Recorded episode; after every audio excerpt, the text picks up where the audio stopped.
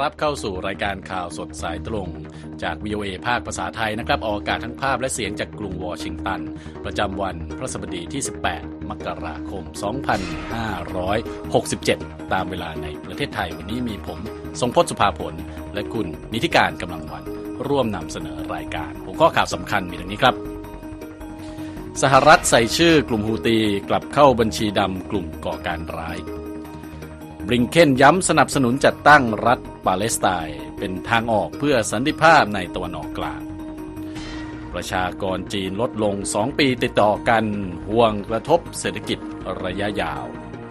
และ Apple โค่นแชมป์ยอดขายสมาร์ทโฟนโลกจาก Samsung ครั้งแรกในรอบ12ปี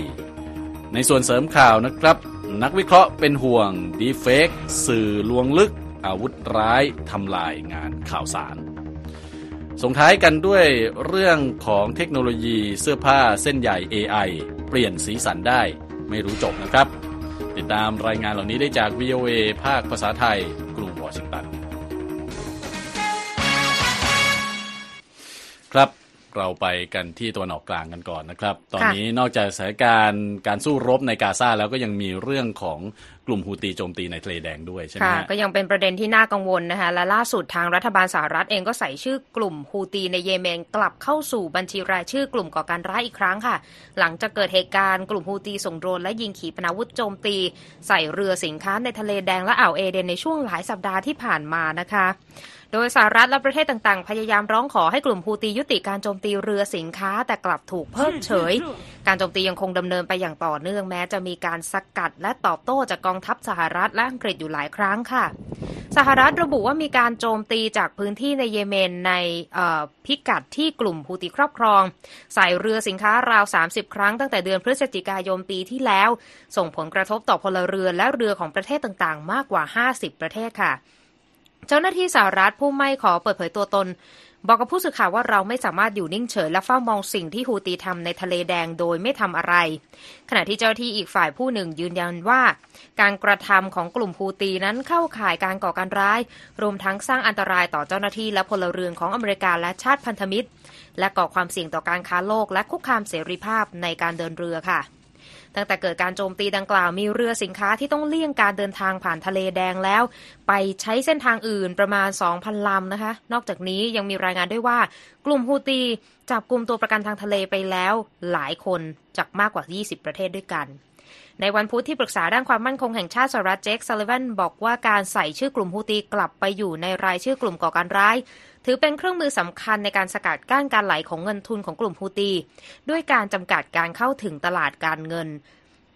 ขณะที่เจ้าหน้าที่ระดับสูงของสหรัฐอีกรายหนึ่งบอกว่าเป้าหมายของการใช้มาตรการลงโทษครั้งนี้คือการโน้มน้าวให้กลุ่มฮูตีลดการโจมตีและเปลี่ยนแปลงพฤติกรรมไปในทางที่ดีขึ้นและหากกลุ่มฮูตียุติการโจมตีเราอาจถอดชื่อพวกเขาออกไปอีกครั้งก็เป็นได้อย่างไรก็ตามการใส่ชื่อกลุ่มฮูตีกลับเข้าไปในรายชื่อกลุ่มก่อการร้ายข้ามชาตินั้นจะยังไม่มีผลบังคับใช้เป็นเวลา30วันเพื่อให้มีเวลาเพียงพอต่อการส่งความช่วยเหลือด้านมนุษยธรรมเข้าไปในเยเมนค่ะฝั่งเจ้าที่สหรัฐเพิ่มเติมว่ารัฐบาลอเมริกันจะใช้มาตรการเพื่อรับรองว่าการลงโทษกลุ่มฮูตีในครั้งนี้จะไม่ส่งผลกระทบด้านมนุษยธรรมต่อประชาชนในเยเมนซึ่งทางสหประชาชาติได้ประเมินว่ามีประชากรราว24ล้านคนนะคะที่เสี่ยงต่อความอดอยากหิวโหยและจะไม่กระทบต่อการส่งอาหารยารักษาโรครวมถึงเชื้อเพลิงด้วยค่ะคุณสมบัติค่ะครับและในขณะที่สถานการณ์สงครามระหว่างอิสราเอลกับกลุ่มฮามาสดำเนินมาถึงเดือนที่4แล้วนะครับรัฐมนตรีต่างประเทศสหรัฐนะครับแอนโทนีบลิงเคนก็ได้เน้นย้ำนะครับว่าหนทางสู่สันติภาพในตะวันออกกลางก็คือการจัดตั้งรัฐปาเลสไตน์นะครับบลิงเคนกล่าวที่การประชุมเศรษฐกิจโลกประจำปีหรือ World Economic Forum ที่เมืองดาวอสสวิตเซอร์แลนด์นะครับบอกว่าหากอิสราเอลและโลกอาหรับร่วมมือกันก็จะสามารถโดดเดี่ยวอิหร่านซึ่งถือเป็นความกังวลที่ยิ่งใหญ่ที่สุดในด้านความมั่นคงรวมทั้งกลุ่มที่อิหร่านให้ความสนับสนุนเช่นกลุ่มฮูตีในเยเมนนั่นเองนะครับก่อนหน้านี้1วันครับรัฐมนตรีต่างประเทศซาอุดีอาระเบียเจ้าชายไฟซาลบินฟาฮานกล่าวที่การประชุมที่ดาวอสว่าซาอุเห็นด้วยกับการสร้างสันติภาพในตะวันออกกลางซึ่งรวมถึงสันติภาพของอิสราเอลพร้อมให้คำมั่นว่าอิสราเอลจะร่วมเป็นส่วนหนึ่งของข้อตกลงทางการเมืองในภูมิภาคนี้ได้แต่จะเกิดขึ้นก็ต่อเมื่อ ปาเลสไตน์มีสันติภาพและมีรัฐปาเลสไตน์ซะก่อนนะครับอย่างไรก็ตามนายกรัฐมนตรีอิสราเอลเบนจามินเนทันยาฮูนั้นมีจุดยืนต่อต้านการจัดตั้งรัฐปาเลสไตน์ซึ่งล่าสุดก็ยืนยันว่าจะไม่ยอมให้สิ่งนี้เกิดขึ้นนะครับขณะเดียวกันรัฐบาลฝรั่งเศสระบุว่ายารักษาโรคสำหรับตัวประกัน45คนซึ่งถูกกลุ่มฮามาสจับกุมตัวไว้และมีอาการเจ็บป่วยเรื้อรังนั้นจะเดินทางถึงกาซาในวันพุธนี้นะครับด้วยความช่วยเหลือขององค์การกาชาดสากลภายใต้ข้อตกลงที่มีกาตาร์และฝรั่งเศสร่วมเป็นตัวกลางนอกจากยาสำหรับตัวประกันแล้วนะครับกาตาร์เสริมด้วยว่าจะมีการช่วยเหลือด้านมนุษยธรรมอื่นๆสำหรับพลเรือนชาวปาเลสไตน์ถูกส่งเข้าไปด้วยทางด้านสหรัฐแสดงความหวังนะครับว่าการเจรจาที่มีกาตาร์เป็นตัวกลางจะสามารถช่วยนำไปสู่การปล่อยตัวประกันที่เหลือออกมาได้แลกกับการหยุดยิงในฉนวนกาซานะครับสำหรับสถานการณ์สู้รบล่าสุดในวันพุธนะครับคุณนิติการอิสราเอลระบุว่าได้สังหารนักรบปาเลสไตน์6คนรวมถึงเจ้าหน้าที่ของฮามาสที่ดูแลเรื่องการสอบสวนสายลับในกาซาด้วยส่วนเจ้าหน้าที่กาซาเผยว่าเมื่อวันอังคารกองทัพอิสราเอลโจมตีสังหารประชาชน163คนทำให้ตัวเลขผู้เสียชีวิตตั้งแต่เดือนตุลาคมปีที่แล้วนั้นเพิ่มขึ้นเป็น 24,448 คนแล้วนะครับนั่นก็เป็นสถานการณ์นะครับที่เกิดขึ้นในตะวันออกกลางนะฮะคราวนี้เรามาถึงเรื่องของการรายงานข่าวในทุกวันนี้ดูบ้างนะครับมีเทคโนโลยีนึงนะครับที่เรียกว่าเทคโนโลยี deepfake หรือวิดีโอปลอมที่สร้างขึ้นโดยปัญญาประดิษฐ์ได้กลายเป็นอาวุธใหม่นะครับในการเผยแพร่ข่าวปลอมและข้อมูลบิดเบือนในยุคแห่งข้อมูลข่าวสารที่แพร่หลายในโลกออนไลน์นั่นเองนะครับคุณนิติการกำลังวานมีรายงานเรื่องของ deepfake ที่ว่านี้มาเสนอค่ะการเผยแพร่คลิปวิดีโอที่มีภาพของผู้ดำเนินรายการข่าวชาวสหรัฐที่นำเสนอข่าวแสดงความคิดเห็นหรือว่าสนับสนุนสกุลเงินคริปโตรวมถึงสินค้าอื่นๆอย่างผิดๆเรื่องดีได้สร้างความกังวลให้กับเหล่านักวิเคราะห์ในเรื่องดังกล่าวนะคะโดยการใช้ deepfake หรือสื่อลวงลึกเป็นวิดีโอที่ใช้ปัญญาประดิษฐ์ในการปลอมแปลงตัวตนซึ่งรวมถึงบรรดานักข่าวและผู้ดำเนินรายการข่าวต่างๆขึ้นมาได้เหมือนจริงและกลายเป็นสิ่งที่สร้างปัญหาใหญ่ในปี2024นะคะที่ประชาชนมากกว่า40ประเทศทั่วโลกจะออกไปใช้สิทธิ์เลือกตั้งครั้งสำคัญของพวกเขากันค่ะในช่วงเวลาที่ข้อมูลบิดเบือนมีอย่างแพร่หลายและความเชื่อมั่นในข่าวสารบ้านเมืองในปัจจุบันก็ตกต่ำอย่างหนักประกอบกับการที่ธุรกิจสื่อก็รับเอาเทคโนโลยีปัญญาประดิษฐ์เข้ามาใช้ในงานข่าวจริงๆวิดีโอเหล่านี้จึงเป็นสิ่งที่ยากสำหรับผู้รับข่าวสารในการแยกแยะว่าสิ่งที่เห็นและสิ่งที่ได้ยินนั้นเป็นจริงหรือไม่แค่ไหนค่ะโดยพอล เบเรตต์รองผู้อำนวยการ Stern Center for Business and Human Rights แห่ง New York University ที่ศึกษาผลกระทบของเทคโนโลยีต่อประชาธิปไตยให้ทัศนะต่อ VOA นะคะว่า Deepfake ที่ปลอมเป็นผู้สื่อข่าวได้สร้างความคลุมเครือให้กับข่าวจริงกับข่าวปลอมมากขึ้นไปอีกและด้วยขุมพลังแห่งปัญญาประดิษฐ์ผู้คนก็สามารถสร้างวิดีโอที่มีผู้ประกาศข่าวรายงานเรื่องราวข่าวปลอมได้และยังยากต่อการค้นหาต้นตอและการจัดการลบเนื้อหาของวิดีโอเหล่านี้ด้วยนะคะผลที่ตามมาก็คือ Deepfake ได้ลบเส้นแบ่งแยกระหว่างความจริงและข้อมูลบิดเบือนออกไปด้วยเป้าหมายสูงสุดในการทำลายความน่าเชื่อถือในสิ่งที่เกิดขึ้นทั้งเรื่องของการเมืองแล้วก็เรื่องอื่นทั่วๆไปที่เกิดขึ้นทั่วโลกนะคะเทคโนโลยี Deepfake มุ่งเป้าผู้สื่อข่าวในสื่อกระแสหลักต่างๆไม่ว่าจะเป็น CNN CBS BBC หรือแม้กระทั่ง Voice of America นะคะก็มีเหตุการณ์ที่มีคลิปปลอมแปลงผู้ดำเนินรายการอย่างเช่น Anderson Cooper ของ CNN นะคะรวมถึงเกลคิงรวมถึงผู้สื่อข่าว VOA ภาคภาษารัสเซียหลายรายก็เคยถูกมุ่งเป้าโจมตีด้วยเทคโนโลยี Deepfake มาแล้วมาตั้งแต่เดือนตุลาคมที่ผ่านมาด้วยนะคะคุณทรงพจน์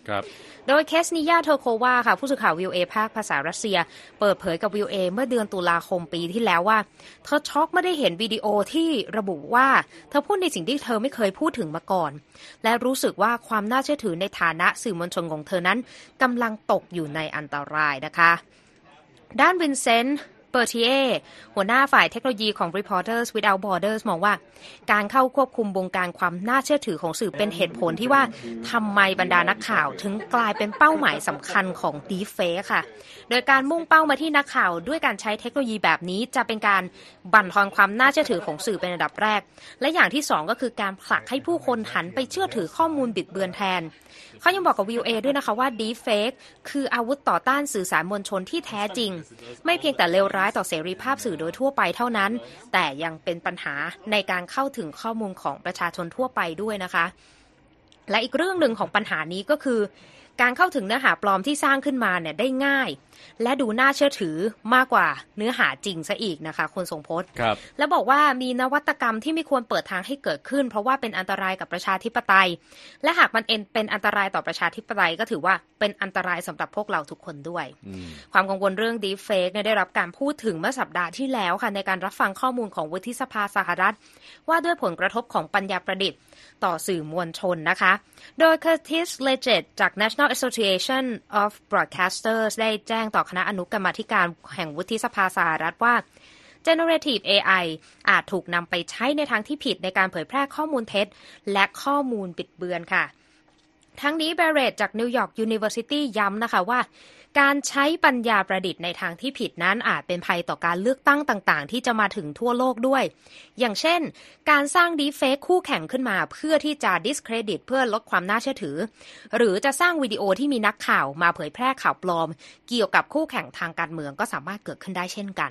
เบรดมองค่ะว่าการพิจารณาภัยคุกคามจากดีเฟคจริงๆแล้วควรจะลงลึกไปถึงแพลตฟอร์มสื่อสังคมออนไลน์ที่เผยแพร่เนื้อหาเหล่านี้มากกว่าที่จะมุ่งเป้าไปที่บริษัทปัญญาประดิษฐ์แต่เพียงอย่างเดียวนะคะอย่างไรก็ตามทาง VOA ก็ติดต่อสอบถามเพื่อขอความเห็นบรรดาสื่อสังคมออนไลน์รายใหญ่ทั้ง Meta TikTok แล้วก็ X นะคะแต่ว่าไม่ได้รับความเห็นในบทความดังกล่าวเมื่อติดต่อเข้าไปในช่วงเวลาที่รายงานข่าวค่ะขณะที่โฆษกของ Google นะคะก็ให้ข้อมูลกับ VOA เมื่อเดือนพฤศจิกายนปีที่แล้วนะคะว่าทาง YouTube จะสร้างเนื้อหาจะบอกให้ผู้สร้างเนื้อหาเปิดเผยข้อมูลว่าได้นำเนื้อหาจริงหรือว่าเนื้อหาปลอมที่ดูเหมือนจริงมาใช้ผลิตคอนเทนต์หรือเปล่ารวมถึงถามต่อไปด้วยว่ามีการใช้ปัญญาประดิษฐ์ในการทำเนื้อหาบน YouTube หรือไม่แต่ว่ามีนโยบายที่ชัดเจนก็คือจะสั่งห้ามหรือว่าแบนเนื้อหาที่มุ่งเป้าการปลอมแปลงตัวตนเป็นบุคคลอื่นๆค่ะระหว่างที่นักวิเคราะห์ด้านสื่อชี้เห็นถึงวิธีที่ปัญญาประดิษฐ์นั้นให้ประโยชน์ในแง่ต้นทุนกับการรายงานข่าวเชิงสืบสวนสอบสวนแต่ว่ามุมมองเกี่ยวกับเทคโนโลยีกับสื่อนั้นก็ยังคงแตกต่างกันไปนะคะยิ่งไปกว่านั้นความน่าสนใจก็คือตอนนี้ความเชื่อมั่นในสื่ออยู่ในระดับที่ต่ำสุดเป็นประวัติการณ์ในสหรัฐโดยการสำรวจของ Reuters Institute for the Study of Journalism นะคะบอกว่าคนที่อยู่ในการสำรวจ 70% นะคะคิดว่าการคืบคลานเข้ามาของ Generative AI นี้กำลังจะส่งผลเชิงลบต่อความน่าเชื่อถือของสื่อมวลชนค่ะแน่นอนนะฮะเมื่อกี้เรานั่งดูวิดีโอเนี่ยก็ภาพต่างๆที่ออกมาเนี่ยเหมือนคนจริงเลยนะครับแต่ว่าเจ้าตัวบอกว่าไม่รู้ตัวมาก่อนน่ากลัวมากนะสำหรับเทคโนโลยีนี้ถ้าถูกนำไปใช้ในทางที่เกิดโทษนะฮะก็เป็นส่วนหนึ่งนะครับของรายงานตรวจสอบข่าวตรวจสอบข้อเท็จจริงเรื่องของข่าวปลอมซึ่งเรานำมาเสนอกันทุกสัปดาห์นะครับก็เข้าไปติดตามรายงานชิ้นก่อนๆของเราได้ทางเว็บไซต์ voathai.com นะครับรวมทั้งแพลตฟอร์มต่างๆของเราก็อัปเดตข้อมูลข่าวสารกันได้นะครับทั้งทาง YouTube Instagram Facebook แล้วก็ X ครับ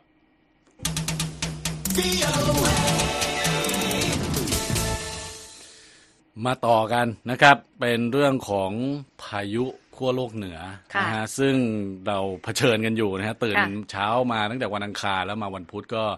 ขาวโพลนไปหมดนะครับโกยหิมะกันมาก่อนจะมาเข้าทำงานนะคะครับไม่ใช่แค่พวกเรานะฮะแต่ว่าชาวอเมริกันหลายล้านคนเผชิญกับความหนาวเย็นหิมะฝนน้ำแข็งนะครับหลังจากที่พายุขั้วโลกเหนือเนี่ยปล่อยรัดในอเมริกาทำให้เมืองใหญ่ทั้งนครนิวยอร์กต้องเจอกับหิมะครั้งแรกในรอบ2ปีขณะที่ภาคตะวันตกเผชิญความหนาวเย็นที่ต่ำกว่าจุดเยือกแข็งนะครับคาดว่าหลายพื้นที่ในสหรัฐมีอุณหภูมิต่ำที่สุดเป็นสถิติใหม่นะครับรวมทั้งบริเวณเทือกเขาร็อกกี้และแถบที่ราบตอนกลางประเทศเช่นที่แถบตอนกลางของรัฐมิสซิสซิปปีอุณหภูมิ-34 องศาเซลเซียสคุณนิติการค่ะส่วนที่เมืองบริกเดลในรัฐโคโลราโดนะครับอุณหภูมิต่ำที่สุดในอเมริกาในวันอังคารนะครับก็คือ-36 องศาเซลเซียสที่นครนิวยอร์กนะครับหิมะตกครั้งแรกในรอบ2ปีเรียกว่าชาวนิวยอร์กอาจจะเป็นเด็กๆนี่ก็อาจจะตื่นเต้นกันนะเพราะว่าได้เห็นหิมะครั้งแรกในรอบ2ปีนะครับปริมาณไม่มากนะฮะก็ประมาณสัก 1-2 นิ้วเท่านั้นเองแต่ก็ปกคลุมขาวไปทั่วเลยนะฮะ วัดความสูงของหิมะที่สวนสาธารณะเซ็นทรัลพาร์คได้ที่ระดับ 3.6 เซนติเมตรในช่วงเช้าวันอังคารที่กรุงวอชิงตันและรัฐใกล้เคียงนะครับมีหิมะความสูงราว 10-13 เซนติเมตรส่วนบริเวณนิวอิงแลนด์ทางตะวันออกเฉียงเหนือนะครับมีหิมะปกคลุมประมาณ 5-10 เซนติเมตรที่เมืองแนชวิลล์รัฐเทนเนสซีนะครับปกติไม่ค่อยมีหิมะตก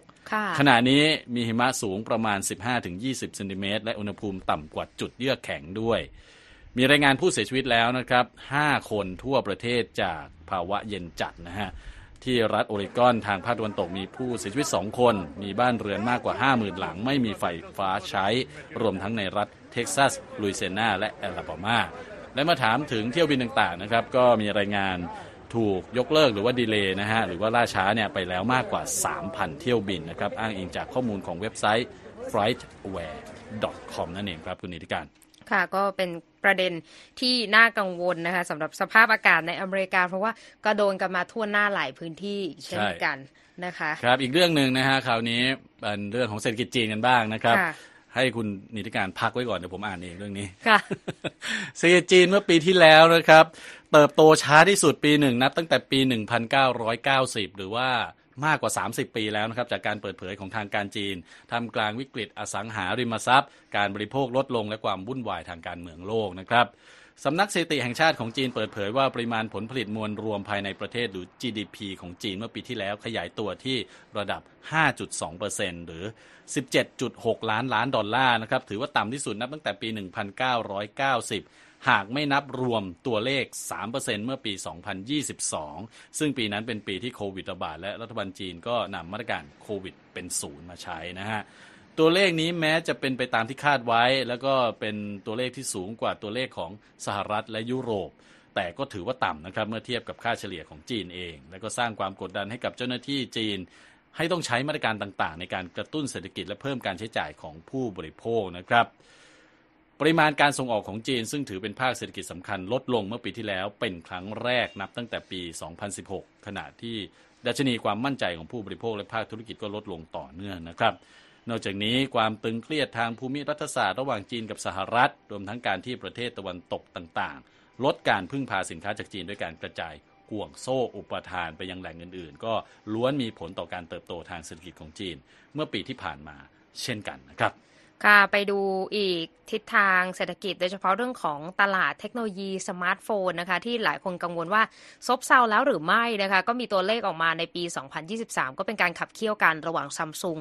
กับทาง Apple นะคะแล้วก็ถือว่าเป็นครั้งแรกในรอบ 12 ปีของ Apple นะคะที่สามารถโค่นแชมป์ยอดขายสมาร์ทโฟนออกมาจาก Samsung ได้เป็นครั้งแรกค่ะโดย Reuters นะคะอ้างอิงข้อมูลจาก International Data Corp นะคะเปิดเผยว่า Apple นั้นครองส่วนแบ่งตลาดสมาร์ทโฟน 20% ในตลาดโลกเมื่อปี 2023 ส่วน Samsung ปิดปีที่แล้วด้วยส่วนแบ่งตลาด 19.4% ค่ะตามมาด้วย Xiaomi นะคะ Oppo และ Transsion นะคะการเปลี่ยนแปลงในอันดับยอดขายสมาร์ทโฟนโลกที่เกิดขึ้นนี้นะคะก็มีขึ้นในช่วงปีที่หนักหน่วงที่ผู้บริโภคชะลอการซื้อสมาร์ทโฟนรุ่นใหม่ก็คือเปลี่ยนรุ่นอัปเดตรุ่นใหม่กันไม่ค่อยมากนะคะและเลือกสมาร์ทโฟนที่ราคาย่อมเยาในภาวะที่โลกเผชิญกับภาวะเงินเฟ้อที่สูงและความไม่แน่นอนทางเศรษฐกิจโลกนะคะประกอบกับประเด็นของเศรษฐกิจจีนคุณทรงพจน์ที่มีการฟื้นตัวช้ากว่าคาดแล้วจีนเองก็เป็นตลาดสมาร์ทโฟนที่ใหญ่ที่สุดในโลกดังนั้นเรื่องนี้จึงส่งผลกระทบต่อยอดขายสมาร์ทโฟนทั่วโลกในปีที่ผ่านมานะคะยอดขายสมาร์ทโฟนเมื่อปี 2023 ที่ผ่านมาถือว่าทำสถิติต่ำสุดในรอบ 10 ปีค่ะโดยยอดขายนั้นลดลง 3.2% จากช่วงเดียวกันของปีก่อนนะคะที่ 1,170 ล้านเครื่องโดยมีเพียง Apple และ Samsung นะคะที่ทำยอดขายสร้างสถิติเมื่อปีก่อนคือพูดง่าย Apple ก็จะเป็นตลาดที่สมาร์ทโฟนแบบไฮเอนด์แต่ว่า Samsung ของจีนเนี่ยเขาทำยอดขายในฝากฝั่งของแอฟริกาก็เป็นสมาร์ทโฟนที่ราคาย่อมเยาลงมาค่ะครับผมไปที่ตัวเลขของตลาดหุ้นในสหรัฐบ้างนะครับวันนี้ดาวโจนส์นะครับลดลง 94.45 นะครับปิดที่ 37,266.67 จุดนะฮะ Standard & Poor's ลดลง 26.77 จุดนะครับปิดที่ 4,739.21 จุดนะครับ NASDAQ ลดลง 88.73 จุดปิดที่ 14,855.62 จุด ก็แดงทั้งกระดานนะฮะส่วนราคาทองคำก็ลดลง 1.05% ปิดที่ 2,008.90 ดอลลาร์นะครับดอลลาร์ต่อออนนะครับอัตราแลกเปลี่ยนนะครับ1ดอลลาร์แลกได้ 35.58 สตางค์ครับคุณผู้ฟังกำลังรับฟังข่าวสดสายตรงจาก VOA ภาคภาษาไทยนะครับอย่าลืม Subscribe เราทางYouTube ด้วยนะฮะแล้วก็ติดตามเราได้ทาง Facebook ด้วยครับไปที่เรื่องของพระราชวังอังกฤษบ้างคุณนิติการค่ะก็มีการเผยแพร่นะคะเกี่ยวกับพระอาการของเจ้าหญิงแคทเธอรีนค่ะหลังทรงเข้ารับการผ่าตัดช่องท้องขณะที่มีรายงานด้วยนะคะว่าสมเด็จพระเจ้าชาร์ลส์ที่ 3นั้นมีกำหนดการเข้ารับการรักษา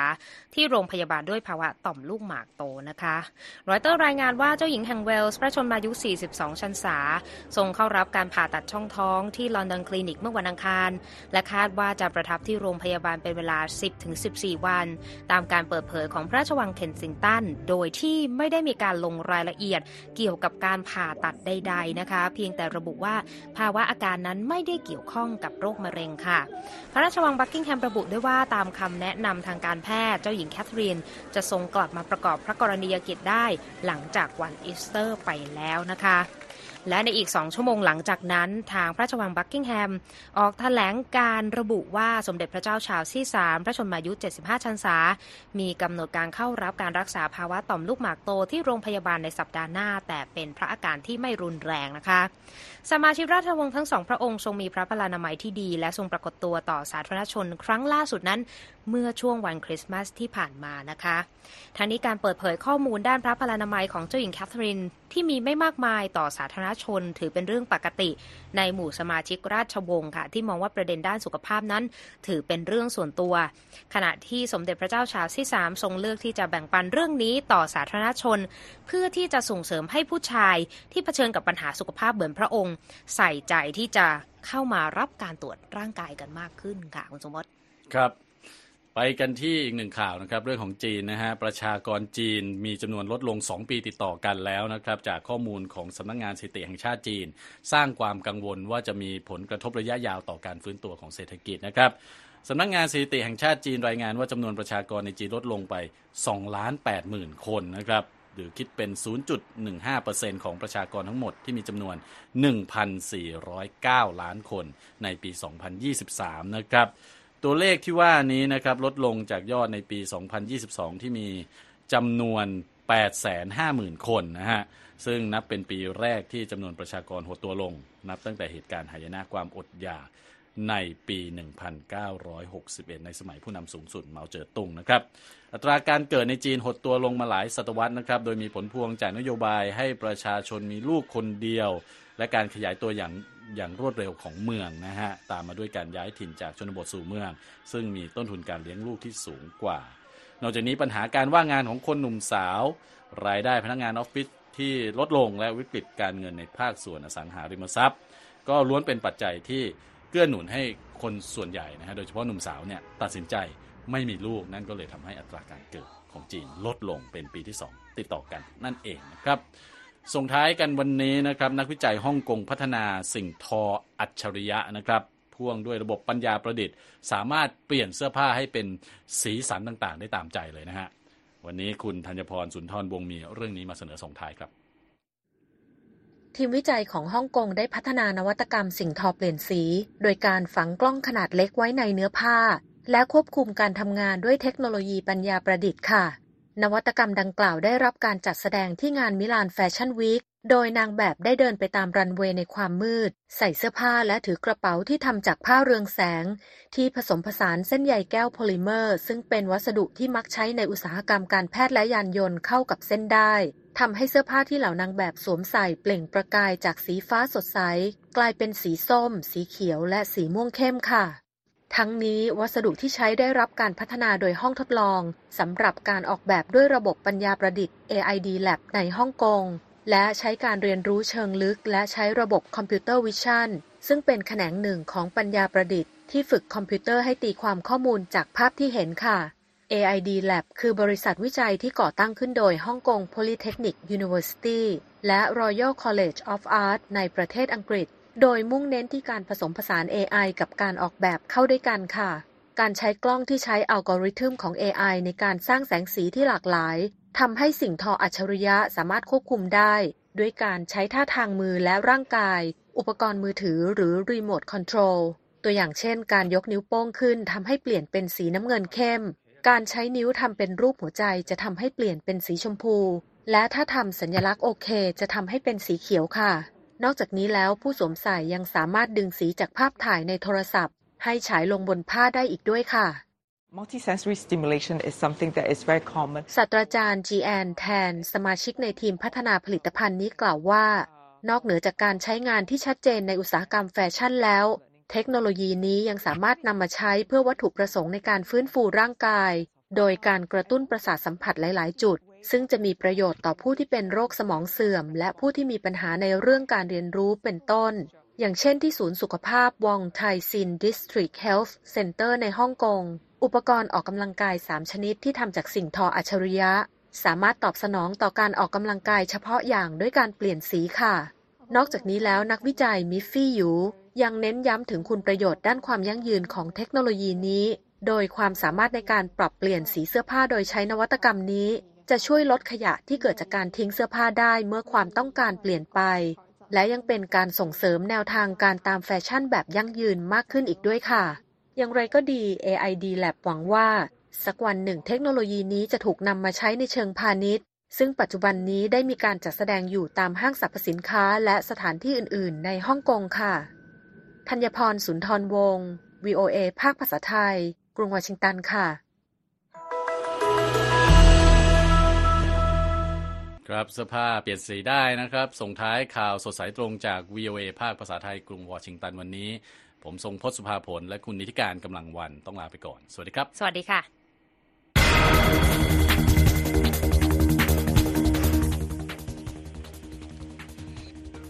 ่ะสวัสดีครับ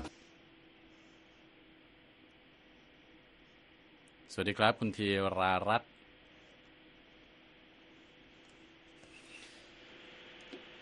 น่าสนใจไหมเรื่องของเสื้อผ้าเปลี่ยนสีดิฉันคิดว่าตอบโจทย์บางครั้งเนี่ยเราชอบเสื้อดีไซน์เดิมแต่อยากเปลี่ยนสีดิฉันก็ไม่ต้องเสียตังค์ซื้อซ้ำๆซื้อมาตัวเดียวเนี่ยตอบโจทย์ยกนิ้วโป้ทำรูปหัวใจปุ๊บเปลี่ยนสีดูเลยแล้วแต่ดิฉันสงสัยอย่างนึงคือถ้าสวัสดีค่ะคุณธีรารัตน์สวัสดีค่ะคุณธีรารัตน์ค่ะโอ้โหฟังแล้ว AI นี่สร้างตอนแรก AI กับ deepfake นะมาถึง AI กับการช่วยเหลือมนุษย์เนี่ยในการทำให้เกิดนวัตกรรมทั้งหลายมันก็มาเรารู้จักใช้ AI ให้เป็นประโยชน์ได้ในทางที่ถูกต้องก็จะเป็นคุณอย่างยิ่งเลยนะคะใช่ครับใช่เราก็นำเสนอทั้งสองด้านว่าด้านที่เป็นอันตรายต่อสังคมกับด้านที่เป็นประโยชน์ต่อทั้งสังคมและสิ่งแวดล้อมเราถึงเงินในกระเป๋าเราด้วยยังคุยกันก่อนหน้านี้ว่าดิฉันอาจจะเป็นคนชอบใส่เสื้อสไตล์เดิมแต่อยากเปลี่ยนสี7วัน7สีก็สามารถเลือกได้หรือว่าถ้าเราไปชอบภาพสวยๆแล้วเราอยากจะเอาภาพนั้นมาใส่บนเสื้อผ้าของเราก็สามารถทำได้เหมือนกันก็เป็นไอเดียที่น่าสนใจค่ะจริงใช่ค่ะถามนิดนึงค่ะสัดส่วนของการเติบโตของเศรษฐกิจของจีนเนี่ยมีผลต่อจิตวิทยาของการลงทุนต่อการคำนวณการเติบโตทางเศรษฐกิจของสหรัฐเพียงใดแค่ไหนคะหมายถึงผลกระทบใช่ไหมฮะที่เกิดมาจากเศรษฐกิจถูกต้องค่ะคือตัวเลข GDP เนี่ยก็แน่นอนอยู่แล้วนะฮะว่าแล้วแต่ของประเทศไหนก็ประเทศนั้นแต่ว่าสหรัฐเนี่ยแน่นอนตัวเลข GDP เนี่ยสูงไม่เท่าจีนอยู่แล้วอย่างจีนเนี่ย 5% ใช่ไหมฮะปีที่แล้วสหรัฐก็อยู่ประมาณ 3% แต่ว่าของจีนเนี่ยจะมีผลกระทบในทางสังคมมากกว่าเพราะว่าตัวเลขจีนเนี่ยเติบโตมาในระดับ2 digit ก็คือ10กว่า% มาโดยตลอดติดต่อกันหลาย10 ปีดังนั้นพอมาลดลงเหลือ 5% 6% เนี่ยทางการจีนต้องทำยังไงที่จะทำให้ควบคุมสิ่งที่อาจจะเกิดตามมาคือความวุ่นวายในสังคมได้หรือเปล่านะครับเกิดจากการเศรษฐกิจอัตราการว่างงานที่ลดลงต่างๆนานาส่วนสหรัฐเนี่ยตัวเลข 3% เนี่ย